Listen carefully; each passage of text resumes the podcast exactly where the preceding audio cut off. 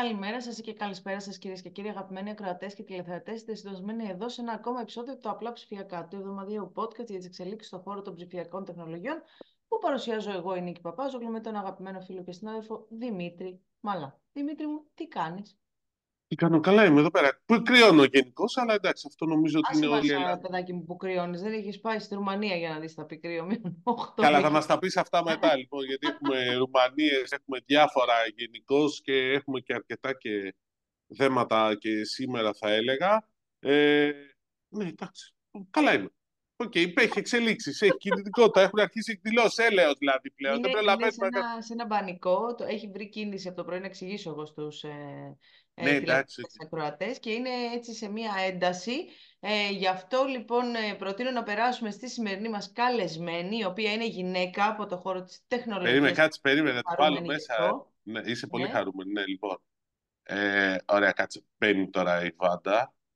Έχουμε μαζί μας λοιπόν τη Βάντα Γιαναρά, παλιά καλή φίλη, πολύ καλή φίλη. Γεια σου Βάντα, καλημέρα, καλησπέρα. Ό,τι ώρα θες, γιατί ξέρω, Λοιπόν, έλα, μ' ακούς; Σα, σας ακούω. Με λοιπόν, ακούτε και εμένα; Ναι, σε ακούμε μια χαρά. Λοιπόν, η Βάντα να, εξηγήσω, να εξηγήσουμε καταρχήν τι κάνει, πέρα ότι είναι πολύ καλή φίλη από τα παλιά. Λοιπόν, είναι η, η Managing Director και Chief Client Officer της Digital. Δεν γράφεται Digital όπως το ξέρουμε κανονικά, είναι DGTAL.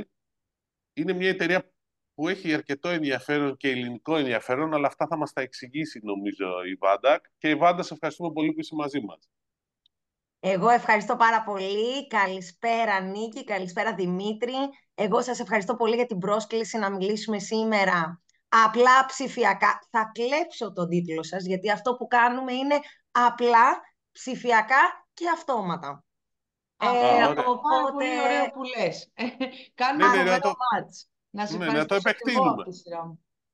Λοιπόν, Δημήτρη; Να το επεκτείνουμε και εμείς τον τίτλο, γιατί όλα πάνε στην αυτοματοποίηση με το AI. Ίσως θα πρέπει να κάνουμε τον τίτλο. Απλά ψηφιακά και AI, ξέρω εγώ. Λέω.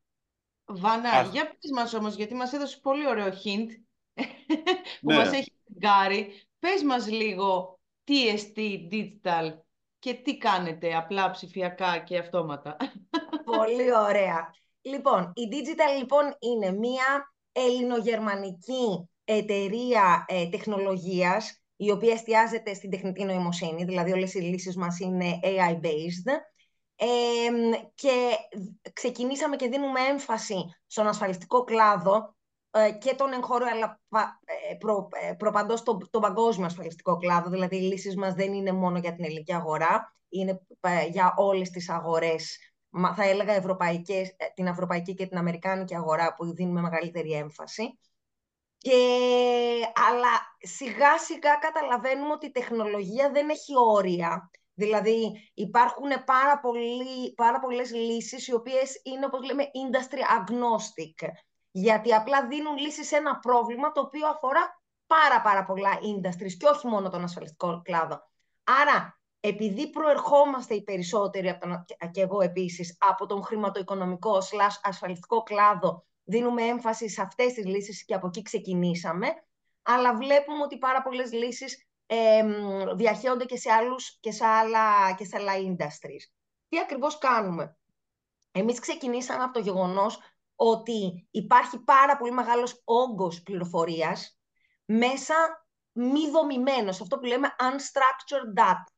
Μη δομημένη πληροφορία είναι η πληροφορία που βρίσκεται μέσα σε έγγραφα, όχι μόνο γραπτά και χαρτί, αλλά PDF, email, οτιδήποτε, ένα Word που έχεις μέσα στον υπολογιστή σου, οτιδήποτε όμως που χρειάζεται να το διαβάσει κάποιος για να μπορεί να κατανοήσει και μετά να βγάλει την πληροφορία και να τη βάλει σε αυτό που λέμε βάσεις δεδομένων ή ένα Excel ή ε, να, το, να, να λειτουργήσει ως structured data, δομημένα, ε, δομημένη πληροφορία. Η διαφορά μεταξύ μη δομημένων και δομημένης πληροφορίας είναι το γεγονός ότι η μη δομημένη πληροφορία χρειάζεται την ανθρώπινη κατανόηση. Δεν γίνεται δηλαδή ο υπολογιστής να καταλάβει από μόνος του τι γράφει ένα medical report ή δεν μπορεί να κατανοήσει ε, και να διαβάσει μια άδεια οδήγησης ή ένα τιμολόγιο.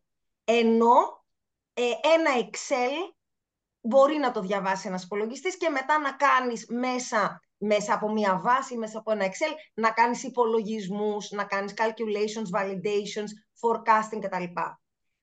Όμως, ένα πάρα πολύ μικρό ποσοστό της πληροφορίας, η οποία ξεκινάμε από το γεγονός ότι ε, data is the new oil, όπως λέμε, ότι όλα στην πραγματικότητα ε, τα τελευταία χρόνια το μεγαλύτερο asset μιας εταιρείας είναι τα δεδομένα τα οποία έχει. Πώς λοιπόν τα χρησιμοποιεί αυτά τα δεδομένα, ειδικά αυτά που δεν μπορεί να τα χρησιμοποιήσει. Μόνο το, το, το, το 2 ή 3% των data που έχει μια, μια πληροφορία χρησιμοποιείται και είναι σε δομημένη μορφή. Από εκεί ξεκινήσαμε. Ξεκινήσαμε δηλαδή με το αν μπορούμε να βάλουμε, να δημιουργήσουμε λύσεις τεχνητής νοημοσύνης, όπου να μάθουμε τον υπολογιστή να διαβάζει, να κατανοεί, να εξάγει, να επεξεργάζεται μη δομημένες πληροφορίες. ωραία. Να σε ρωτήσω κάτι. Πριν πάμε λίγο στα προϊόντα και το τέτοιο. Είπες ελληνογερμανική εταιρεία. Το ελληνικό στοιχείο μπορείς λίγο να μας το διευκρινίσεις; Σαφώς. Η εταιρεία έχει την έδρα της στο Αμβούργο, στη Γερμανία, ναι. και μία θηγατρική 100% στην Ελλάδα, στην Αθήνα, όπου η διαφορά είναι ότι το Αμβούργο είναι, αν θέλεις, το, το hub και η Ελλάδα είναι το operational platform. Είναι δηλαδή όπου ε, τρέχουμε όλα τα projects, εμείς έχουμε και διαχειριζόμαστε τους πελάτες και ε, παράγουμε και, παράγουμε και τεχνολογίες, δηλαδή κάποιοι από το software development είναι και στην Ελλάδα, αλλά είναι και στη Γερμανία. Όταν λες είναι εδώ πέρα το operations για, όλη, για όλες τις αγορές στις οποίες δραστηριοποιήσετε. Για όλες τις αγορές.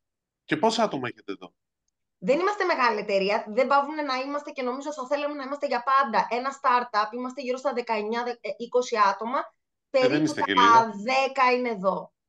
Εντάξει, OK. Okay. Α, η μισή, σχεδόν μισή-μισή. Η μισή περίπου, ναι, η μισή. Και θέλω να πω, από αυτά τα 10, το 70% είναι γυναίκες. Α, ωραία, αυτό θα, το συζητήσουμε, αυτό θα το συζητήσουμε και πιο μετά. Ναι. Λοιπόν, γιατί έχει ενδιαφέρον. Πες μας λίγο, ε, γιατί μας ανέλησες πάρα πολύ ωραία τη δομημένη πληροφορία και, και όλο αυτό με το οποίο ασχολείστε για να την κάνετε, να τη δομήσετε έτσι με αυτόν τον τρόπο για να μπορεί μετά να είναι επεξεργάσιμη. Ποια είναι τα βασικά όμως προϊόντα που διαθέτετε σήμερα; Ναι, και βασικά να ξεκινήσω από, το, από το που χρειάζεται αυτό. αυτό. Σε κλάδους όπου έχουν πάρα, πολύ μεγάλο, πάρα πολλά έγγραφα, δηλαδή τράπεζες, ασφαλιστικές, που θέλουν, ε, ε, εμείς ξεκινήσαμε από το κομμάτι το ασφαλιστικό, διότι ε, ο, η μεγάλη μας εμπειρία είναι στη διαχείριση ζημιών. Τώρα σκεφτείτε, όταν εσύ παθαίνεις, να χτυπήσω, μια ζημιά με το αυτοκίνητό σου, ένα μικρό τρακάρισμα, όλοι έχετε εμπειρία ότι πρέπει να στείλετε κάποια συγκεκριμένα έγγραφα δικαιολογητικά για να μπορείτε να πληρωθείτε. Αυτά λοιπόν η ασφαλιστική εταιρεία πρέπει να τα διαβάσει κάποιος και να κάνει κάποια επεξεργασία, δηλαδή να επαληθεύσει ότι είσαι όντως η Νίκη και ο Δημήτρης, ότι όντως το αυτοκίνητό σου χτύπησε, ότι αν είσαι στο νοσοκομείο, ότι όντως έχουν γίνει αυτά, να, να επαληθεύσει κάποια στοιχεία για να μπορέσει να δώσει το, το, το, το, green light για να μπορείς να πληρωθείς. Αυτά τα κάνουν άνθρωποι και πάρα πολλά από αυτά είναι και ε, είναι επαναλαμβανόμενη εργασία, δηλαδή κάποιος να πάρει στοιχείο από κάπου, να το βάλει σε μια βάση, να στείλει ένα email και όλα αυτά. Αυτά τώρα μπορείς να τα κάνεις χρησιμοποιώντας την τεχνητή νοημοσύνη. Ε, το ίδιο και στις τράπεζες, στα δάνεια. Το ίδιο και όταν έχεις order forms, δηλαδή οπουδήποτε έχεις πολύ μεγάλο όγκο μη δομημένης πληροφορίας, μπορείς να χρησιμοποιήσεις τα εργαλεία που έχουμε, τα οποία είναι δύο στην πραγματικότητα. Ένα το οποίο ονομάζεται Driller, που ήταν και το πρώτο μας. Αυτό είναι το Driller, είναι φτιαγμένο αποκλειστικά για τον ασφαλιστικό κλάδο και για τον κλάδο των ζημιών παγκοσμίως. Έχει τη δυνατότητα να διαβάζει ένα ολόκληρο χαρτοφυλάκιο ζημιών μιας ασφαλιστικής εταιρείας.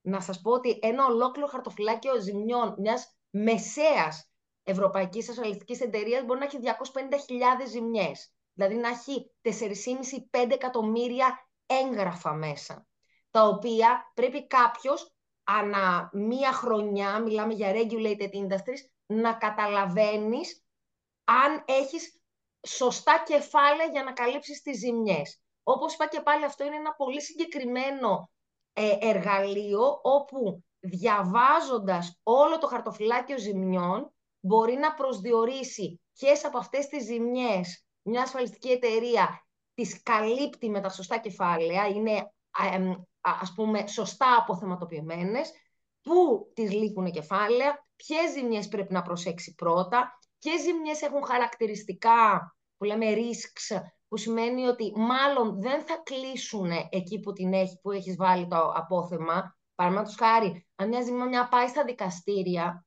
το πρώτο πράγμα που κάνει η, ασφαλιστική εταιρεία είναι αλλάζει το αποθεματικό. Διότι εκ των πραγμάτων, όταν πάει κάτι στα δικαστήρια, θα πληρωθεί παραπάνω. Γιατί έχει και κόστη και συνήθως ο δικαστής μπορεί να πει Α, πόσο δεν θα δώσεις 10 χιλιάρικα, θα δώσεις 30. Μπορώ να σου πω ότι έχω δει ζημιές που δίνεις που το αποθεματικό για τη ζημιά ήταν 10.000 ευρώ και έκλεισε η ζημιά, δηλαδή πληρώθηκε στο μισό εκατομμύριο. Άρα ουσιαστικά διαβάζει όλο το χαρτοφυλάκιο και ουσιαστικά δίνει προβλέψεις και εκτιμήσεις για το τι πρέπει να κάνουν όσον αφορά τις καλύψεις και τα αποθεματικά, σωστά; Σωστό, τέλειο. Αχ, μπράβο Δημήτρη. Φανταστικά, ναι. ακριβώς έτσι. και, το, δεύτερο... εργαλείο; Το δεύτερο είναι My Pride and Joy, γιατί έχει φτιαχτεί από Έλληνα, από την ελληνική ομάδα, για την... και λειτουργεί αυτή τη στιγμή πιλωτικά μόνο στην Ελλάδα. Το ονομάζουμε Grabber και είναι ένα εργαλείο IDP, δηλαδή Intelligent Document Processing. Αυτό λέγεται έξυπνη διαχείριση εγγράφων στην πραγματικότητα. Άρα χρησιμοποιεί την τεχνητή νοημοσύνη για οπουδήποτε έχεις templated documents. Σκεφτείτε φόρμες, τιμολόγια, φόρμες, ε, δελτία, οτιδήποτε είναι λίγο templated. Αυτό λοιπόν πάει και η, μπορεί και, και ορίζει, αν θέλεις, όλα τα πεδία τα οποία θέλεις να τραβάς την πληροφορία, που είναι το όνομα, που είναι ο κωδικός, τι ακριβώς έχει γίνει, ας πούμε, αν είναι τιμολόγια ε, της, ε, της χρεώσης και γιατί είναι, και μπορεί, τις καταλαβαίνει που είναι, τις εξάγει και τις εισάγει σε ένα σύστημα, ε, σε ένα σύστημα, σε μια βάση, χωρίς να υπάρχει ανθρώπινη παρέμβαση. Δηλαδή μπορείς να δώσεις μία φορά να δημιουργήσεις το template σου χρησιμοποιώντας ε, τεχνητή νοημοσύνη και μετά όλα τα τιμολόγια που έρχονται από το συγκεκριμένο προμηθευτή, όλα τα order forms, όλα αυτά γίνονται πια αυτόματα. Δηλαδή, έρχεται το τιμολόγιο, εξάγει την πληροφορία, τη βάζει σε βάση και μπορεί μετά να κάνει επαληθεύσεις, calculations κτλ. Ε, ναι, είναι, είναι είναι τρομερό εργαλείο και γιατί είμαι περήφανη για την ελληνική αγορά. Είμαι περήφανη γιατί η, η ομάδα που το δημιούργησε ήταν ελέντα από Έλληνα. και δεύτερον, είναι φτιαγμένο έχοντας πάνω σε ελληνικά δεδομένα, ελληνικά τιμολόγια, order forms κτλ. Και, και έχει πάρα πολύ ψηλή ποιότητα OCR το optical ε, character recognition, που είναι πάρα πολύ σημαντικό κομμάτι για, όλη την, για όλα τα, τα LLMs που λέμε, τα Large Language Models, ε, είναι open source, δηλαδή υπάρχουν πάρα πολλά ε, OCRs. Και ενώ λένε ότι καλύπτουν την ελληνική γλώσσα, η αλήθεια είναι επειδή η ελληνική αγορά είναι μικρή και δεν χρησιμοποιείται πολύ, το αποτέλεσμα, το performance του OCR είναι χαμηλό στα ελληνικά. Δηλαδή, αν πας σε ξένα εργαλεία IDP και βάλεις ελληνική γλώσσα, αυτά που θα πάρεις πίσω είναι πολύ κακής ποιότητας σε ελληνικά. Εμείς έχουμε πάρα πολύ καλής ποιότητας σε ελληνικά και γι' αυτό είμαι πάρα πολύ περήφανη, διότι χρειάζεται ένα ελληνικό OCR για να έχεις καλή ποιότητα. Ναι. Βασικά, αλλά τέλος πάντων και τους φαρμακοποιούς. Αλλά εντάξει, αυτό είναι το επόμενο βήμα. Μόνο αυτό νομίζω ότι χωράει παντού. Έτσι ναι, για τα χειρόγραφα το λέμε γι' αυτό. Ναι. Ε, ναι. Να σε ρωτήσω κάτι τώρα. Ποια είναι η μέχρι τώρα παρουσία στην, δηλαδή η παρουσία στην Ελλάδα πέραν όλων όσων μας έχεις πει, πελάτες, πώ σα έχουν υποδεχτεί οι οργανισμοί στους οποίους απευθύνεστε; Κοίτα να δεις, εμείς έχουμε αυτή τη στιγμή 9 projects παγκοσμί... Ε, ε, στην Ευρώπη κατά βάση και ένα στην Αμερική. Και ναι. από αυτούς οι τρεις είναι Έλληνες. Αλλά δεν είναι και για τα δύο εργαλεία, και για τον Driller και για τον Grabber. Μεγάλοι ε, οργανισμοί στην Ελλάδα, τι συζητάμε. Ναι, Φαντάζομαι δεν μπορείς να μας πεις ονόματα είναι ο... καλός ή κακός, οι λύσεις τεχνητής νοημοσύνης αυτή τη στιγμή πάνε σε μεσαίες και μεγάλες εταιρείες. Μια μικρή εταιρεία μπορεί να χρησιμοποιήσει το ChatGPT, γιατί το ChatGPT είναι retail product, άρα μπορείς μόνος σου να κάνεις κάποια πράγματα. Αλλά αυτό που λέμε enterprise SaaS, γιατί η λύση μας είναι SaaS, η enterprise AI SaaS, εκ των πραγμάτων, αυτή τη στιγμή αρχίζει και αφομοιώνεται από μεγάλους οργανισμούς που έχουν τη δυνατότητα και να το καταλάβουν και να, κάνουν, να τρέξουν POCs και σιγά σιγά να το πληρώσουν. Δεν είναι ακριβές λύσεις. Είναι θέμα ότι αρχίζεις και αλλάζεις λίγο, το, όχι λίγο, η τεχνητή νοημοσύνη αλλάζει αρκετά τον τρόπο που δουλεύεις. Αρκετά, έως πολύ. Διότι, και αυτό είναι το μεγαλύτερο πρόβλημα, ότι πας, ε, πας και δείχνεις πράγματα τα οποία δεν υπήρχαν ποτέ, δεν υπάρχει point of reference. Δεν πας να δείξεις ένα καλύτερο προϊόν, πας να δείξεις ένα άλλο πράγμα. Έτσι δούλευες, τώρα θα δουλεύεις διαφορετικά. Αυτό λειτουργεί πολύ ανασταλτικά σε, σε, όσον αφορά καταρχήν την ψυχολογία των ανθρώπων. Πάρα πολύ, το βλέπουμε τώρα, υπάρχει πολύ μεγάλη συζήτηση για το αν η τεχνητή νοημοσύνη θα υποκαταστήσει ε, τη, τους, την ανθρώπινη εργασία, θα κλέψει ζημιές, ε, ε, ε δουλειές κτλ. Στον ασφαλιστικό κλάδο μπορώ να πω ότι είναι ακριβώς το αντίθετο. Ε, ο ασφαλιστικός κλάδος, δυστυχώς για μένα, γιατί είναι ένας πολύ ωραίος κλάδος, απ' την άλλη έχει τεράστιο έλλειμμα στελεχών παντού, δηλαδή οι περισσότεροι είναι και αρκετά μεγάλης ηλικίας φεύγουν και συνταξιοδοτούνται και κανένας δεν θέλει να κάνει, ας πούμε, να γίνει αναλογιστής, κανένας δεν θέλει να γίνει διακανονιστής ζημιών. Όχι, ε, αναλογιστής θέλουν πολύ. Είναι πολύ καλά τα λεφτά που παίρνουν. Το... Μα ξέρεις γιατί είναι πολύ καλά τα λεφτά, γιατί είναι τόσοι λίγοι. ναι, ναι, εντάξει, αλλά μου πει ότι είναι φοβερά τα λεφτά, δηλαδή. Φοβερά! Ε, δεν θες να σου πω, θα σου πω μετά. Πρώτος μισθός. Όχι, κάτσε με, εγώ έχω ακούσει πρώτος μισθός λέει 3.500 ευρώ. Καθαρά, κάτι τέτοια. Και αν πας και είσαι και καλός στην Αγγλία, στο, στο, γιατί η Αγγλία έχει. Για Ελλάδα είπα τα νούμερα. Ναι, Όχι για Αγγλία. Ναι, γιατί είναι τόσο λίγοι. Είναι τόσο λίγοι οι οποίοι το κάνουν, όπως και οι διακανονιστές ζημιών.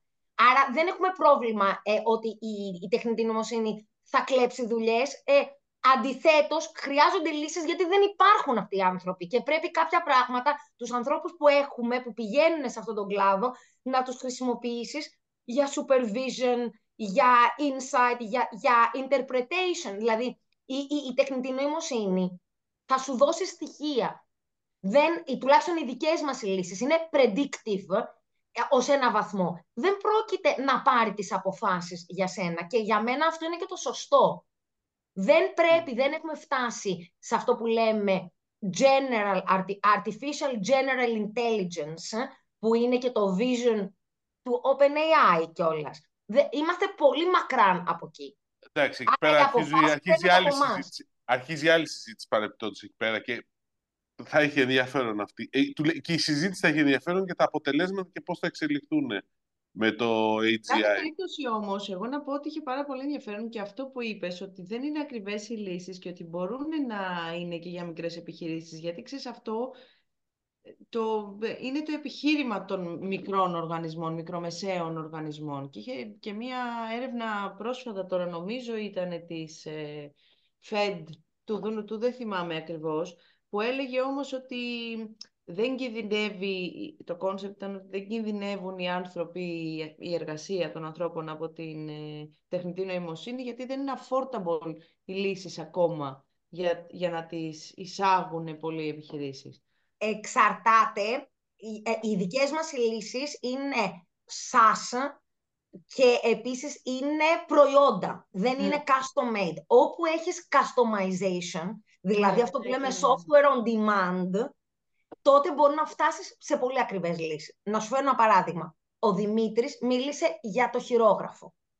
Ειδικά το ελληνικό χειρόγραφο. Εδώ έχουμε το ίδιο πρόβλημα. Δηλαδή, και θέλω λίγο να μιλήσω για τα έργα ψηφιοποίησης της Ελλάδας. Η Ελλάδα έχει, θα πάρει πάρα πολλά λεφτά και παίρνει πάρα πολλά λεφτά από το Ταμείο Ανάπτυξης για όλο το κομμάτι της, πρά, της, ε, το, το, καλά, της πράσινης ε, μετάβασης, αλλά και το κομμάτι της ψηφιοποίησης. Εδώ η Ελλάδα έχει το χαρακτηριστικό ότι έχει πάρα πολύ μεγάλο όγκο χαρτούρας, η οποία είναι και γραμμένη στο χέρι. Και όντως το performance της, του, της ε, τεχνητής νοημοσύνης σε, στο χειρόγραφο είναι χαμηλό.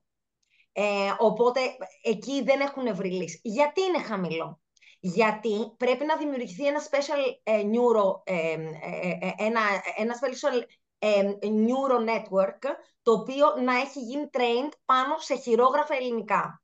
Υπάρχουν, επειδή μας το ρωτήσαν, υπάρχουν κάποια μικρά projects που γίνονται από πανεπιστημιακά, τα οποία έχουν αρχίσει και δουλεύουν πάνω σε αρχαίους πάπυρους και όντως με καλό αποτέλεσμα για να διαβάσουν ιστορικά βιβλία.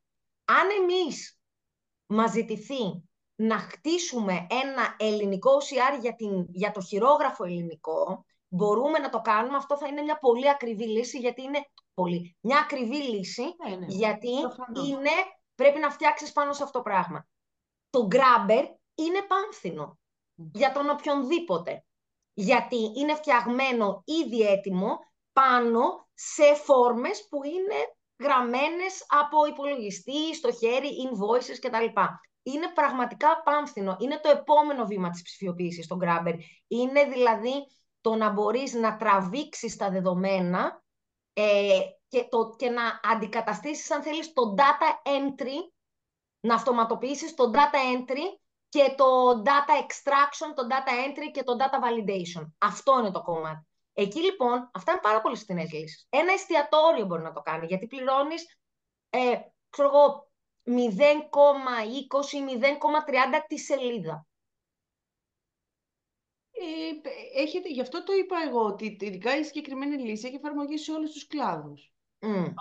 αφορώντας δηλαδή και τιμολόγια, είναι και παραγγελίες και τα λοιπά είναι εφάπτη παντού. Τέλος πάντων, οι δικές σας επόμενες κινήσεις, γιατί το Grabber είναι η επόμενη της ψηφιοποίησης, ποιες ναι, είναι; οι δικές μας επόμενες κινήσεις είναι, καταρχήν, έχουμε μία, ένα, ένα κομμάτι στόχοπροσύλωσης που είναι το κομμάτι του να είμαστε μπροστά, όχι τεραστίως μπροστά, διότι αν είσαι και πάρα πάρα πολύ μπροστά, ε, η αγορά δεν μπορεί να σε φτάσει να είσαι πάντα ένα βήμα μπροστά, να καινοτομείς, αλλά να μπορείς να φέρνεις τη τεχνολογία στο στάτους της αγοράς στην οποία βρίσκεσαι. Δηλαδή, πρέπει εμείς να έρθουμε κοντά στον πελάτη και όχι ο πελάτης κοντά σε εμάς. Δεν είναι αυτός. Είναι λάθος αυτό. Ε, όταν μιλάμε για πελατοκεντρικότητα, σημαίνει ότι πρέπει να κάνεις την τεχνολογία accessible στη, στην κατάσταση που είναι ο πελάτης αυτή τη στιγμή και να τον, να τον πάρεις στο χέρι και να τον πας ένα βήμα παραπάνω. Άρα αυτό είναι για μας. Εγώ θέλω να, κάνουμε, να δημιουργήσουμε ένα πάρα πολύ καλό trend, ένα πολύ καλό πιλότο του Grabber στην Ελλάδα για το 24. Όπως είπες, δεν αφορά τις ασφαλιστικές, αφορά όλες τις εταιρείες οι οποίες έχουν templated documents, ε, νοσοκομεία, ε, ε, κατασκευαστικές, τράπεζες, ασφαλιστικές προφανώς, τιμολόγια, δελτία παραγγελιών, όλα άδειες οδήγησης. Το, το project που δουλεύουμε τώρα είναι άδειες και διπλώματα οδήγησης. Που κάποιος πρέπει να τα διαβάσει για να τα κάνει validate ότι όντως ξέρεις να οδηγείς. Απλά πράγματα. Απλά, ε, απλά ψηφιακά και αυτόματα. Να σου πω κάτι. Το validate του ξέρει να οδηγεί είναι πολύ σχετικό. Εντάξει. Τυπικά ξέρει να οδηγεί. αλλά αυτό είναι μια λύση. Τυπικά ξέρει να οδηγεί. Λοιπόν, ε, ε, να σε ρωτήσω τώρα κάτι άλλο. Ε, ένα διαφορετικό θέμα. Εντάξει, το οποίο όμως νομίζω ότι έχει και πολύ σημασία, ίσως και περισσότερο. Ε, Ποιες είναι οι προκλήσεις που έχει μια γυναίκα που ασχολείται με έναν τομέα όπως είναι αυτό το ψηφιακό τεχνολογιών. Δηλαδή, είπες και εσύ στην αρχή ότι είμαι πολύ περήφανη που από τα, από τα 10 άτομα στην Ελλάδα οι μισές είστε γυναίκες. Πώς είπες; Το 70%. Το 70%. 7 στις 10. Σωστά. Ναι, ναι. Ωραία. Λοιπόν, ποιες είναι οι προκλήσεις, Πόσο είναι εύκολο, δύσκολο κτλ. Είσαι και χρόνια εσύ κιόλας, οπότε το έχεις καλύτερη εικόνα. Ναι, είναι. Κοίτα, η μεγαλύτερη πρόκληση κατά τη γνώμη μου, και αυτό τουλάχιστον που εγώ συνάντησα, πρέπει να μιλήσω μόνο με βάση τη δική μου εμπειρία, διότι η γενίκευση εδώ δεν είναι σωστή. Ο καθένας έχει διαφορετικές εμπειρίες. Άρα θα μιλήσω μόνο με βάση τη, τη δική μου και των ανθρώπων που, που έχω ε, σχέση κοντινή εγώ δεν είχα ποτέ κανένα πρόβλημα με, με άντρες συνεργάτες ή προσταμένους. Αντιθέτως, μπορώ να πω ότι ήταν πάντα ε, respectful, ε, δουλεύαν πάρα πολύ ωραία, με μάθανε πράγματα, μου δώσαν ευκαιρίες κτλ. Θεωρώ ότι το μεγαλύτερη πρόκληση είναι το γεγονός ότι δεν υπάρχουν αρκετές γυναίκες σε, σε σε, τομείς, σε θέσεις ηγεσίας για να δημιουργήσουν role models. Διότι η ηγεσία είναι role modeling. Και η ηγεσία δεν είναι κάτι το οποίο είναι one fit for all. Είναι, βασίζεται πάνω σε συγκεκριμένα και χαρακτηριστικά, αλλά και τις συνθήκες στις οποίες ζεις. Μία γυναίκα έχει άλλα χαρακτηριστικά από έναν άντρα, έχει άλλες προτεραιότητες πάρα πολλές φορές και άλλες συνθήκες στις οποίες ζει. Άρα ο, το role modeling της ηγεσίας της είναι διαφορετικό. Το πώς εκείνη, γιατί εγώ επιλέγω, πραγματικά επιλέγω. Η αλήθεια είναι ότι κάνω λίγο ε, ε, μια, μια διάκριση όταν βρίσκω γυναίκες. Για μένα είναι an added advantage και θα ήθελα δηλαδή, να τις προσλαμβάνω έξυπνες και, και φιλόδοξες. Γιατί όμως; Γιατί οι, οι έξυπνες και, ενεργητικές, και φιλόδοξες ενεργητικές γυναίκες οι οποίες θέλουν να προχωρήσουν και είναι οι πιο στόχοπροσιλωμένες και οι πιο efficient, τα πιο efficient στελέχη που έχεις δει στη ζωή σου. Εγώ έχω 10 λεπτά όταν γυρνάω για να κάνω ένα τηλεφώνημα, διότι έχω το παιδάκι μου που θέλω να παίξω μαζί του, να το βάλω για ύπνο, θέλω να περάσω χρόνο μαζί του, έχω μετά το σπίτι στο οποίο πρέπει να προσέχω και τα... έχω άλλες προτεραιότητες, άρα ο χρόνος μου είναι πάρα πολύ σημαντικός, πρέπει να είμαι πάρα πολύ on the point για να γίνουν όλες, όλες οι ενέργειες που μπορούν να γίνουν και στον επαγγελματικό και στον προσωπικό τομέα. Αυτό λοιπόν τι κάνει, οξύνει κάποια skills. Οξύνει τα skills του efficiency, οξύνει τα skills του communication. Πρέπει να πεις τα πράγματα πολύ απλά, πολύ σωστά, να τα καταλάβει άλλος και να γίνουν. Το κομμάτι του supervision, Άρα τα στελέχη αυτά είναι εξαιρετικά. Το πρόβλημα είναι ότι δεν υπάρχουν αρκετά ψηλά τέτοιες γυναίκες για να μπορούν να δώσουν και το έναυσμα ή να, να μπορούν να δώσουν ευκαιρίες σε άλλες γυναίκες να το κάνουν. Θέλω να πω κάτι. Θεωρώ ότι το 24 και μετά είναι υποχρέωση οποιαδήποτε γυναίκας CEO είναι στην Ελλάδα και στο εξωτερικό να προσπαθήσει ενεργητικά να κλείσει το χάσμα και να δημιουργήσει μοντέλα ηγεσίας. Για μένα είναι βασική υποχρέωση. Δεν μπορούμε απλά να μιλάμε, πρέπει και να το κάνουμε. Ε, Βάντα, εγώ να σου πω ως γυναίκα και νομίζω και ο Δημήτρης ως άντρας, ε, συμφωνώ στο 100% με αυτά που είπες. Στο 100%. Όχι, εγώ συμφωνούμε, δεν το, το συζητάμε Ναι, αυτό. Εντάξει, απλώς πραγματικά. υπάρχουν διαφορετικές οπτικές που το βλέπουμε και διαφορετικές προτάσεις που γίνονται, κατάλαβες, με αυτή την έννοια. Δηλαδή, δεν την έχουμε ξανακάνει την κουβέντα από αυτήν εδώ πέρα τη, την εκπομπή. Την έχουμε ξανακάνει και θα την ξανακάνουμε και Και θα δεν την ξανακάνουμε, ξανακάνουμε δεν κάθε φορά το κάθε διαφωνώ. τι που ακούγεται λίγο διαφορετικό ή και το ίδιο που ακούγεται και επαναλαμβάνεται, που η προσέγγιση της Βάντας είναι διαφορετική από ό,τι έχουμε ακούσει και για μένα είναι πολύ σωστή. Ε, ε, ε, μπορεί να ενισχύει κάπως έτσι, αυτή την προσπάθεια που λέμε Εντάξει, α- για αυτό να το, που... το ακούσουν πολλές φορές και οι ίδιες οι γυναίκες. Γιατί είναι, πολλές φορές υπάρχει και αυτό το... Όταν δεν βλέπεις πολύ να υπάρχει γύρω σου, αναρωτιέσαι περισσότερο αν μπορείς να τα καταφέρεις αυτό. Ε. Ακριβώς. Είναι θέμα, θέλω να σας πω ότι μίλαγα με, έχω μιλήσει, ας πούμε, εμείς έχουμε, είχαμε στην αρχή ένα- μια μικρή ομάδα η οποία έκανε ένα μικρό project για μας που ήταν στη Δανία. Η Δανία είναι πάρα πολύ ανοιχτή κοινωνία και δεν έχει και πολύ μεγάλα gaps στο κομμάτι του diversity.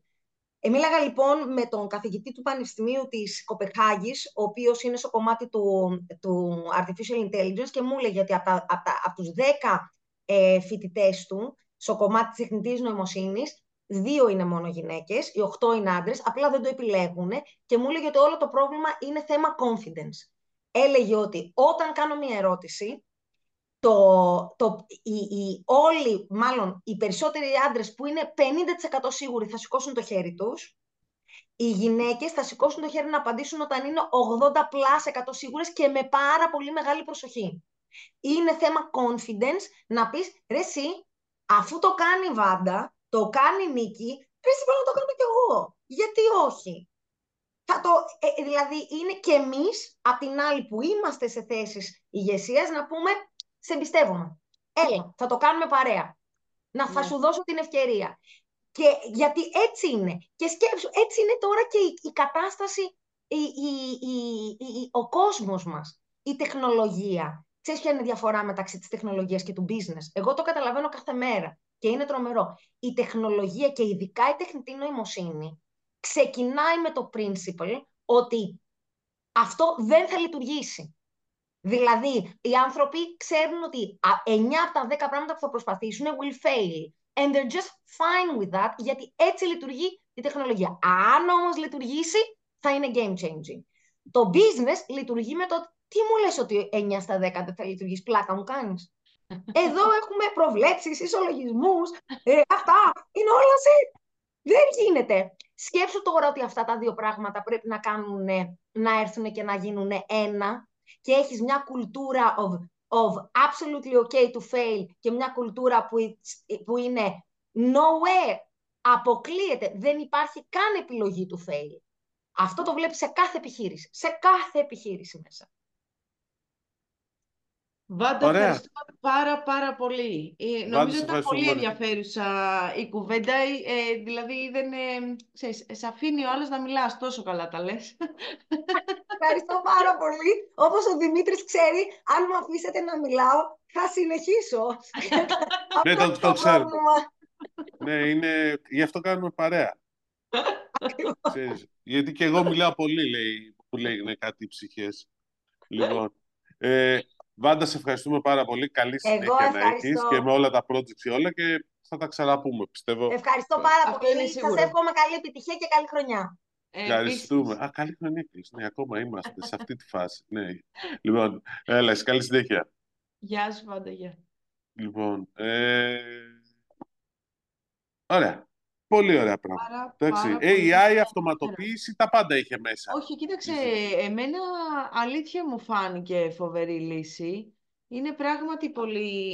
Ε, ε, δεν ξέρω, ήταν τροφή για σκέψη νομίζω αυτή η συνέντευξη. Όχι, είναι, εντάξει. Στις επιχειρήσεις νομίζω ότι πολλοί είναι εκείνοι που θα το σκεφτούν λιγάκι. Αλλά... Παραπάνω. Ναι. Εντάξει, ναι. το σκέφτονται, αλλά ώρες ώρες ξέρεις μένουν πίσω. Λοιπόν, ε, έχουμε ένα σχόλιο, μια ερώτηση δηλαδή στα σχόλια από το YouTube, ο, ο Loudebeg, ε, σχετικά με το S24 και την αυτόματη μετάφραση συνομιλία ή το texting. Υποθέτω, προϋποθέτει πως και οι δύο πλευρές έχουν το ίδιο κινητό. Σωστά; Όχι, είναι η απάντηση. Γιατί δεν χρειάζεται, είναι μόνο τη μία πλευρά. Δηλαδή, εσύ που το κάνεις πρέπει να το έχεις στο κινητό, γιατί εσύ δέχεσαι την αυτόματη μετάφραση. Και, αλλά απλώς όταν κάνεις αυτό το interpreter, κατά στο κινητό και μιλάτε στο ίδιο κινητό και οι δύο. Έχει μια πολύ έξυπνη εφαρμογή. Ε, έχω ανεβάσει κάποιο βίντεο στα stories. Στην κλίση, παιδί μου, τι κρατάς στο κινητό. Και στην κλίση. Ναι, ναι, τι ο, κρατάς στο κινητό και μιλάτε και οι δύο, θα είστε δίπλα. Τι εννοείς; Στο interpreter υπάρχει μια, αυτή η ιστορία υπάρχει που είναι on device. Ότι, ναι. ότι χρησιμοποιείς τη συσκευή, μιλάς, είσαι, εγώ και εσύ είμαστε. Και εγώ μιλάω στα, στα αγγλικά και εσύ μου απαντάς στα γαλλικά. Γιατί Εγώ και εσύ είμαστε πού, Δημήτρη μου, πού είμαστε. Στον ίδιο χώρο. Στο ίδιο ε, αυτό λέμε. Ο άνθρωπος σου λέω θα ρωτάει όταν εγώ και εσύ δεν είμαστε στον ίδιο χώρο και μιλάμε στο τηλέφωνο. Ναι, μιλάμε στο τηλέφωνο, ναι, είναι για μένα, ρε παιδιά. Αυτό δεν χρειάζεται όμως. Ο άλλος είναι. Να το εξηγήσουμε, γι' αυτό επιμένω. Ναι. Γιατί έτσι όπως το λέει, πάλι θα μπερδευτεί. Καλά, εντάξει. λοιπόν. Ε, ωραία, smartphone. Πάντως, παρεμπιπτόντως, ακούω ότι πάνε, πάνε καλά οι προπαραγγελίες. Πολύ καλά. Εντάξει, αυτό, το, αυτό ακούω. Και μάλιστα τις μεγάλες ε, συσκευές, δηλαδή 5-12 GB και τέτοια. Αλλά ε, εντάξει, γενικώς. Η Samsung ε, μαζί με την Apple έχουν το μεγαλύτερο μερίδιο στα premium, οπότε δεν υπήρχε περίπτωση οι μεγάλες να μην πηγαίνανε καλά.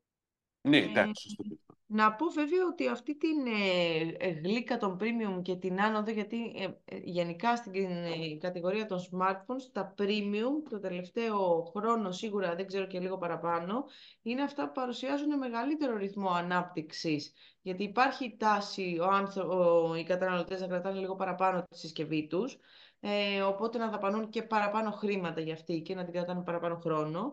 Ε, αυτό μπορεί να είναι intriguing και για άλλες εταιρείες πέρα της Samsung και της Apple με τη Xiaomi η οποία πρόσφατα παρουσίασε όπως είπα και πριν ε, κάποιες, ε, την νέα σειρά του Redmi Note 14 στη Ρουμανία, στο Βουκουρέστι που χιόνιζε και είχε κρύο, να σκέφτεται να επενδύσει παραπάνω και στην premium κατηγορία. Αυτές είναι οι πληροφορίες. Η Xiaomi. Καλά, μια ζωή το λέει η Xiaomi αυτό, αλλά ότι τι έχει κάνει δεν της έχει βγει για να είμαστε ειλικρινείς. Ναι, τώρα είναι λίγο διαφορετικό το, το τοπίο νομίζω γενικότερα, γι' αυτό το επισημαίνω κιόλας.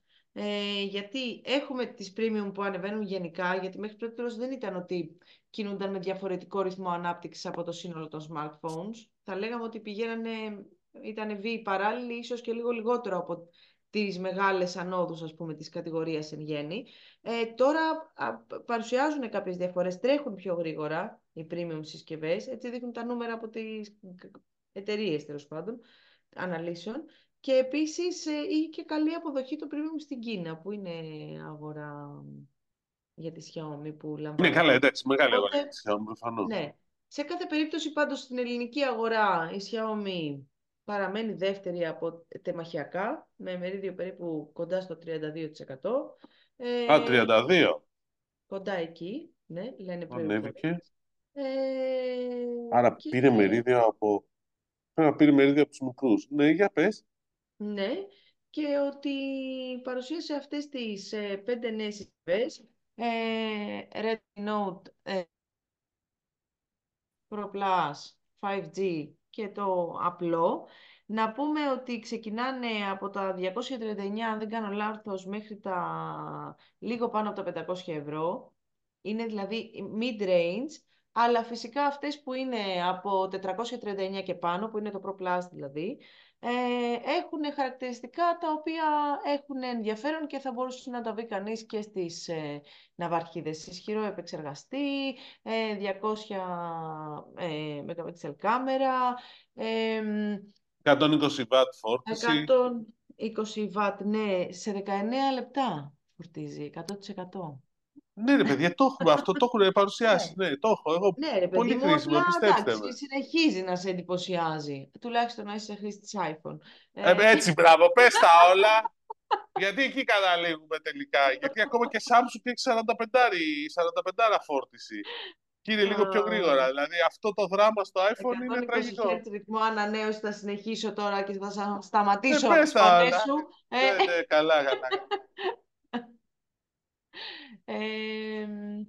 ναι, ε, πάρα πολύ ωραία. Να μπείτε να δείτε τα specs. Εμένα μου άρεσε. Για πέσει λίγο, επειδή είμαστε... Μιλήστε καθόλου για το πώς πάει η Xiaomi στη Ρουμανία που την έχει αναλάβει η Quest. Η στη Ρουμανία λοιπόν που την έχει αναλάβει η Quest πηγαίνει καλά. Ε, είναι μια αγορά που είναι διαφορετική από την Ελλάδα. Δεν είναι τρεις παίκτες που κεντρώνουν 90 και πλέον τη μερίδιο της αγοράς. Έχει παραπάνω παίκτες που είναι ενεργοί και έχουν πάνω από 3% μερίδιο, οπότε και ο στην Ελλάδα έχει πάνω από 3%. Ε; Και στην Ελλάδα υπάρχουν παίκτες πάνω από 3, απλώς δεν είναι πολύ αυτό. Είναι, ναι, είναι πάρα πολλοί αυτοί που πάνε others στην Ελλάδα. Αυτό λέω. Ναι, εντάξει, OK. Okay. Ναι. Ε, υπάρχουν φυσικά και άλλοι παίκτες, απλά δεν έχουν μεγάλα μερίδια, ρε παιδί μου, στην περίπτωση της Ελλάδας. Εκεί είναι πιο ανταγωνιστική η αγορά, έχουν μεγάλα μερίδια. Νομίζω ότι έχουν φτάσει σε μερίδιο κοντά στο 15% στη Ρουμανία, το οποίο είναι πολύ καλό. Ήδη κάνουν ένα reboot έτσι με την έναρξη της συνεργασίας με την Quest. Ούτως ή άλλως η Xiaomi εκεί. Τι μερίδια είπες; 15. Ε, εντάξει, καλό είναι. Για τα δεδομένα της Xiaomi. Για τα δεδομένα της Xiaomi και για το πόσο λίγο είναι αυτό το reboot restart που κάνουν και για την αγορά της Ρουμανίας που είναι διαφορετική όσον αφορά τα ποιοτικά χαρακτηριστικά, νομίζω ότι είναι πάρα πολύ καλό. Και πολύ πιο μεγάλη αυτό που δεν μάθαμε είναι τι θα γίνει με το αυτοκίνητο. Τι να μάθει δηλαδή, αν θα έρθει το αυτοκίνητο στην Ευρώπη; Ναι, παιδί μου. Όχι. Γιατί, εγώ λέω ναι. Και να δούμε εγώ λέω όχι. Και εγώ λέω ναι. Εσείς τι όχι λέτε, στο foreseeable future, δηλαδή στα επόμενα 5-6 χρόνια. Είναι πολύ μεγάλη η κινέζικη αγορά. Δηλαδή, πρώτα θα το βγάλεις στην κινέζικη αγορά για να το τεστάρεις. Έχεις μια Ανατολική Ασία που έχει πολύ καλύτερο brand που το ακούνε το κινέζικο αυτοκίνητο στην Ευρώπη έχει θέματα. Εδώ πέρα πόσα χρόνια έκανε η Τέσλα για να έρθει από την Αμερική στην Ελλάδα; Στην Ευρώπη. Όχι στην Ελλάδα. Στην Ελλάδα έκανε πολύ παραπάνω. Δηλαδή δεν είναι έτσι. Α, Εγώ δεν είπα αν θα έρθει σε 4-5, είπα αν γενικά θα έρθει. Εγώ σου λέω, βάλε δεκαετία. Και μέχρι τότε θα έχουν αλλάξει πολλά, γιατί και αυτό η τάση που θέλει τους κατασκευαστές ε, ψηφιακών προϊόντων να βγάζουν αυτοκίνητα ε, είναι λίγο, δεν είναι τόσο απλό και υπενθυμίζω ότι και για την Apple λένε, λένε, λένε, αυτοκίνητο δεν έχει παρουσιάσει ακόμα. Είχαμε παρουσιάσει αυτοκίνητο. Δηλαδή. Γιατί δεν το γράφανε. Δεν το γράφανε. δεν το γράφανε, δηλαδή με την ίδια έννοια. Δεν παρουσιάσει τα μπορεί να παρουσιάσει αυτοκίνητο. Εντάξει. Καλά, εντάξει. Φόλτα παρουσίασε. Το Apple, κοίταξε, το Apple Vision Pro είπα και εγώ, πούλησε, ξεπούλησε. Μου λέει κάποιος, ε, τόσα τεμπάκια που είχε, τι ήθελες. Δηλαδή, μόνο και μόνο οι συλλέκτες λέει θα το πάρουν. με κάποια ψυχή. Σκέψου το έτσι μου λέει. Εντάξει, δεν είναι φτηνό για να το πάρεις εύκολα.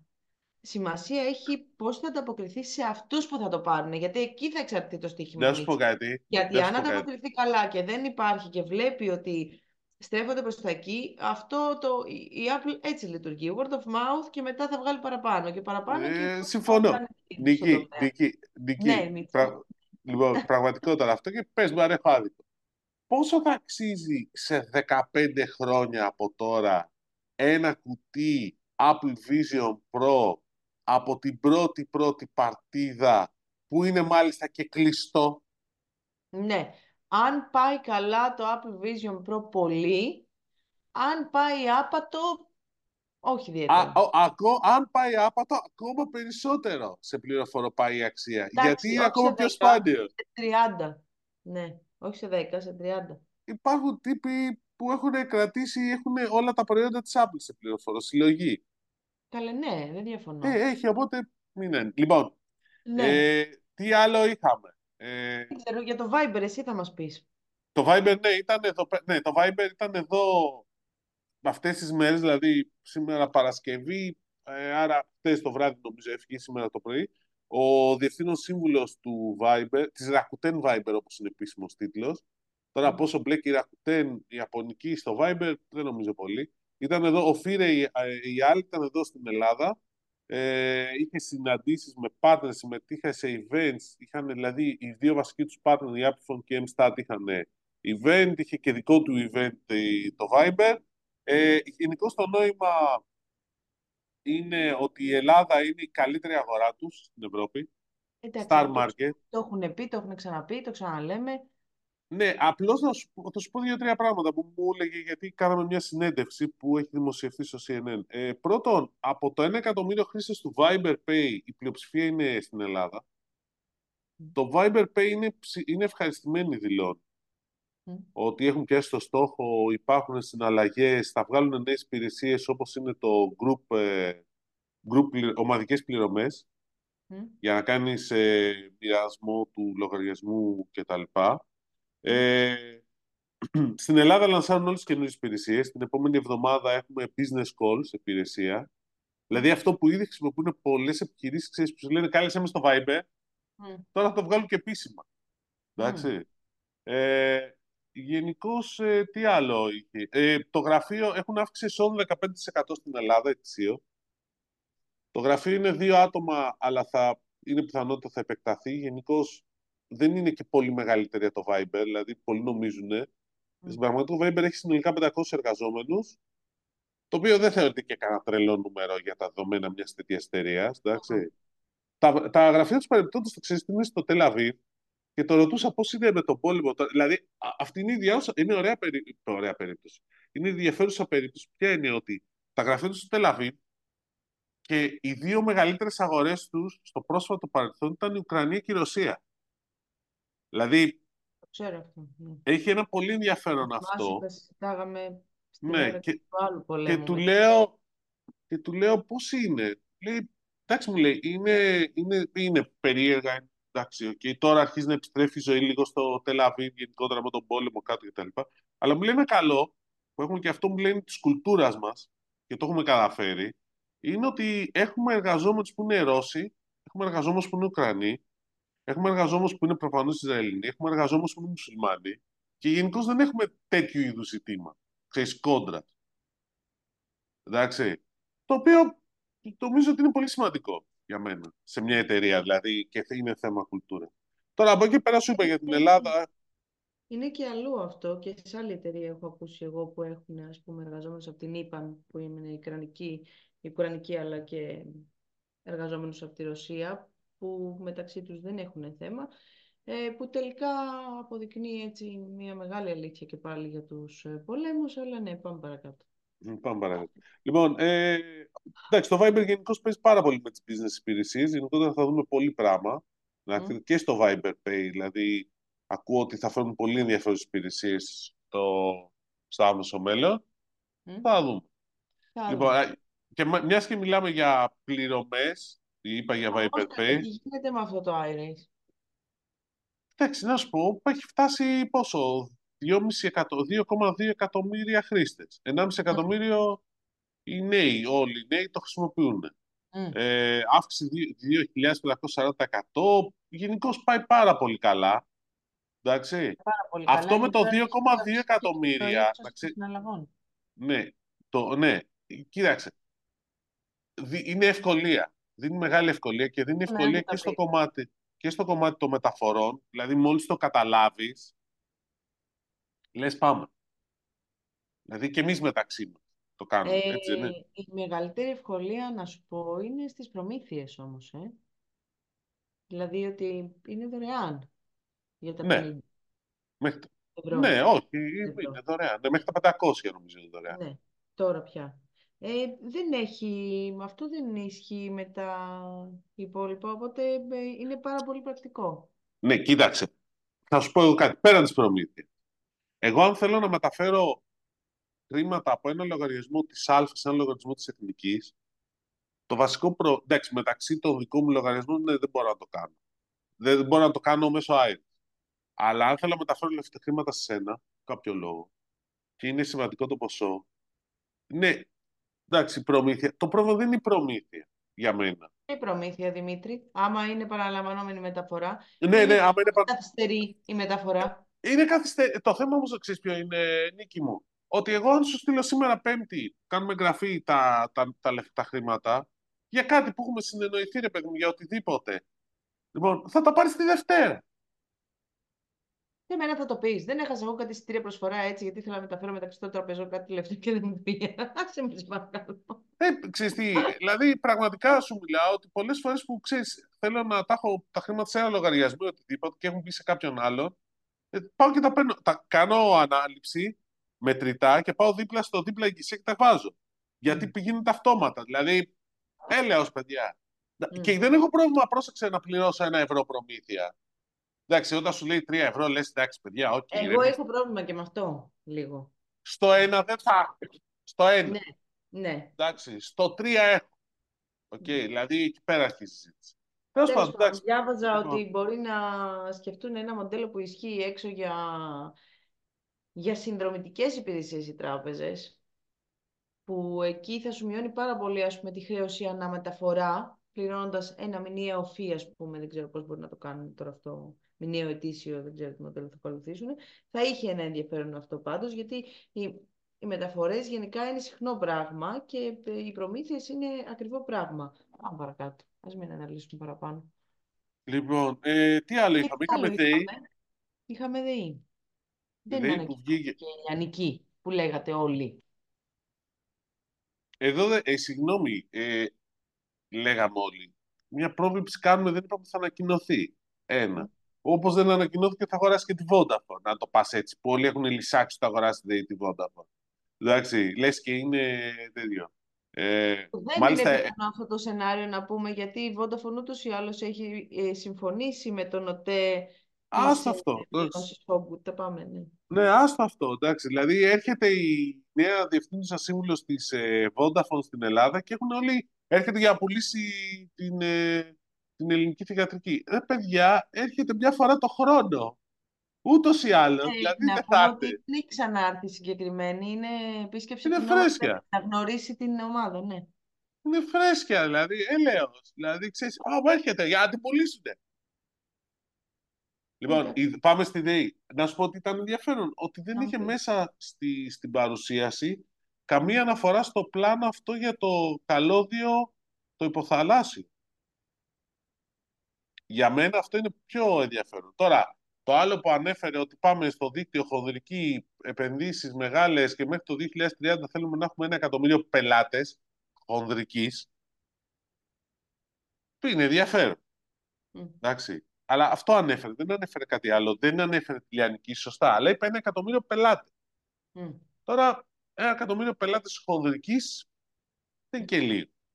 Όχι. Αλλά γενικώς το FTTH νομίζω θα έχουμε ενδιαφέρον. Ίσως πρέπει λίγο, θέλει λίγο ψάξιμο ιδέα ακόμα, Μα, θα το μάχη δούμε. γιγάντων θα έχουμε νομίζω εγώ στο FTTH, αλλά τέλος πάντων ναι, θα Ε, δείξει. καλά, εντάξει, και αυτό.